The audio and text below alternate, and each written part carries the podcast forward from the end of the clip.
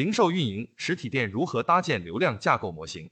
冷云时尚二群群友，时间：二零二三年二月十二日，庄主：雨蒲西安威力时尚参与者，若三杭州富二群副群主，阿豆豆上海富二群副群主，同双阳会理政府单位职员，英辉南京品牌跨境，Iris 上海新媒体运营。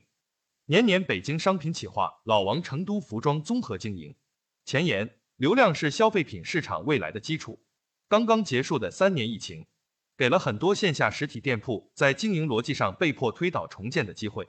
虽然这个过程大家都感受到了不同程度的痛苦，但是被外力打破固有的呈衰退趋势的逻辑，也是给更多凭借实力和能力的经营者一次重塑经营支撑体系的过程。而未来消费品市场核心支撑点之一。就是如何通过多维流量框架捕获有效流量。一、流量架构是什么？一、时尚行业的流量在哪里？疫情三年，时尚行业在广度与深度上是否发生了变化？消费人群是否在这三年的时间产生了变化？特征人群的流量在哪一些特征上相对集中？大家可以从视野、人群、集中度这三个信息面来思考时尚行业流量架构。首先，我们将时尚作为一个锚点。来刻画出一些匹配的人群，时尚的视野会不会根据不同人群的喜好呈现不同的宽度？时尚行业本身就是消费者的聚集地，但是时尚的定义却成为了茧房的边界，所以时尚业现在普遍呈现的是大家都比较擅长内卷，却苦于解决向外的问题。这几年的环境变化与消费人群结构的变化，其实与很多产品在脱钩，行业也越来越需要外部信息点带来新的关注度。而消费者就是流量，流量也是人群，消费人群还是处于多元化的发展状态。现在流量的问题在于，大家都是更想用自己的想法去触碰人群，而不是去先建立意识共鸣。时尚流量无处不在，并且时尚是分不同层面的，每个人从服饰、百货到很多生活方式上，会与时尚产生纵横的交汇与无数的选择面，不同的选择汇集，也吸引形成了不同的流量。但其中的核心问题是关于时尚领袖和时尚人群向大众展现各种以他们的审美导向为主题的内容时，我们会下意识的被吸引，并认为自己与他们是同一群人。其实并不是一群人，流量与流量之间本身存在着差异。一方面，意见领袖的影响力边界在减弱；另一方面，强度却在增加。所以，输出比互动交互要简单。虽然经历过这三年，彻底恢复活力还需要时间。但是作为时尚行业来说，我看到消费人群还是在变化，甚至扩大的广度和深度其实都在增加。一些品牌甚至有些应付不来。我认为中国的产品还没有意识到控制产品量的问题，一些品牌还在希望通过简单的方式来应付。在我看来，他们还没有准备好。二、架构是什么？架构其实就是通过标准化，在各个需要关联的信息点与支撑点之间建立链接。喜好人群的基数发生变化，也就是新进入的具备消费力的人群也会带来一些市场面的影响。这其实是目前流量端地一个典型问题。在流量捕获过程中，大概率会由于动作的不稳定性导致流量稀疏。我们在此不讨论过于专业的名词，只讨论现象。基础的流量架构所要解决的问题，其实就是获得、筛选和应用。搭建架构的目的是在效率与效益之间找到一个具有规范区间的平衡点。每家实体店都想要流量，但是突如其来的流量，很多实体店接不住。在直播间也同样如此，这是一个流量捕获的现象。泛流量所带来的势能效应，我们可以类比线下店的排队效应与直播间的在线人数效应。而规范化管理其实可以理解为标准操作带来的稳定价值粘性。这仅仅是对私域而言。但目前大部分的私域运营仍然是盲目的。我们其实也可以将这阶段的流量捕获理解为一个简单的筛选动作上的进阶捕获。商家如果没有规范的动作来进行高效的筛选，店员就会丧失筛选能力。所以筛选机制一定是基于早期的整体架构设计，再实施端去优化。这也是流量架构要解决的问题。三、流量架构中的关联目的：捕获、转化、频次、生态圈。我们以上讨论的问题核心在于架构是需要提前建设的主干路网，让流量能进来，能分流，能留存。当然，流量的最终目的就是成交，更高的目的是长期成交。对实体店而言，好的流量架构可以完成捕获、转化、频次及生态圈。如果能够做出一个完整架构，那么私域运营与私域互通将会成为和公域相抗衡的市场面。域就是一个范围，所以一个是自己主动圈定的范围，一个是算法给你圈定的范围。私域是自我划定边界的人群，公域是算法和人群意识划定边界的人群。私域的下一步是通过私域的流量破壁产生更大边界的私域，可以理解为私域主之间的流量合作，具备一定广度的私域。具备和公域抗衡的原因是，公域是有边界的，这个边界是算法和意识形成的，所以不容易理解。域就是一个范围，所以一个是自己主动圈定的范围，另一个是算法给你圈定的范围。所谓的抖音、小红书是公域，其实也是在算法给你的边界内。为什么几百万粉丝的大主播还需要通过共创去相互引流？比如小杨哥的粉丝有可能一直没有刷到过皮佑的视频。这就是算法边界。公域中，消费者更容易主动选择，也就是抖音定义兴趣电商的根本。但是私域中，是通过不同私域的跨边界交流，来达到私域增量和广度的。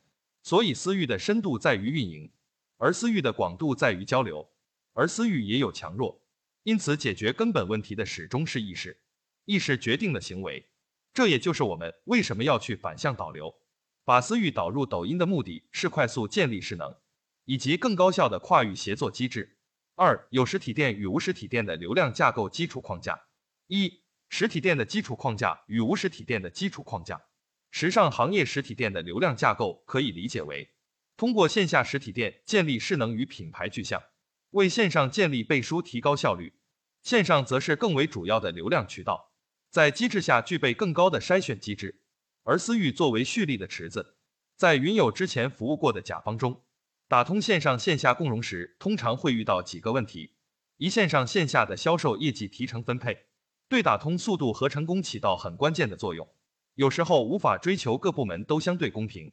作为公司需要有敢推进的魄力，这往往容易引起团队动荡。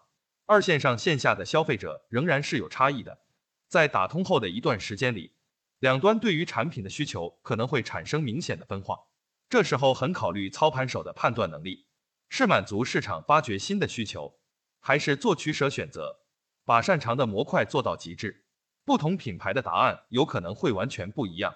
三，另外，一开始的营销策略会对后面私域流量池的影响举足轻重，但是目前好像常规操作都是通过极大力度的优惠吸引粉丝。而这在未来也会反馈给到品牌这些人的需求，而这有可能和品牌本身想要的客群是背道而驰的。我认为这几点都非常好。通过品牌产品战略与流量应用的响应，会对流量分层分流，所以广度与深度不冲突。线上线下一定不是单向，而是保持着双向互通的机制。私域是积累的过程，管理工具是增效，而打造生态是最难的。但生态能决定生命力以及频次，解决的根本在于产品形态与组织形态的调整策略。举个例子，现在很多的品牌还在把内容传播放在企划部门做，但是有很多企业已经专门成立内容生产部门，因此能够保持自我的同时不抗拒融入，是新生代商家的厉害之处。这也是由意识形态决定的。对中小品牌来说，管理工具不用多说。生态则是在搭建能够横跨公司域的闭环通路，无实体店的流量架构，线下通过文化类活动建立品牌势能与价值锚点，线上获取流量与交付，私域有效互动与线下联动作为支撑品牌势能的基础。管理工具略过，生态同样是搭建闭环流量通路。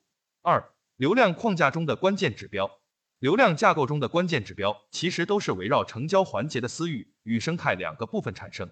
在新的围绕流量的品牌建设或生意中，企业的支撑点和原来发生了一些变化，从组织、财务、生产都会有新的支撑面出现。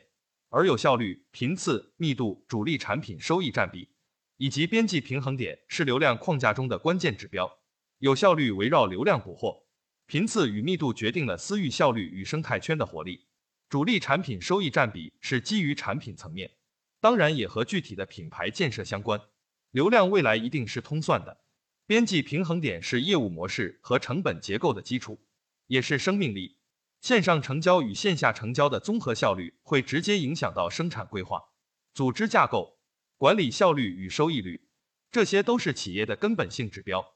而线上在带来了更多可能性的同时，对大多数商家来说，其实也吞没了更多的成本。所以，我们架构的目的就是要做前置规划，也就基于总流量的全盘考虑。所以，总量统计其实是需要品牌或商家自行去完成的。人群不同，统计也会有些差异。只有自己才最了解自己所有与所想。庄主总结：一、流量架构是什么？一、时尚行业的流量在哪里？一、流量广度与深度都在增加。二、意见领袖的边界地弱，但是粘性增强。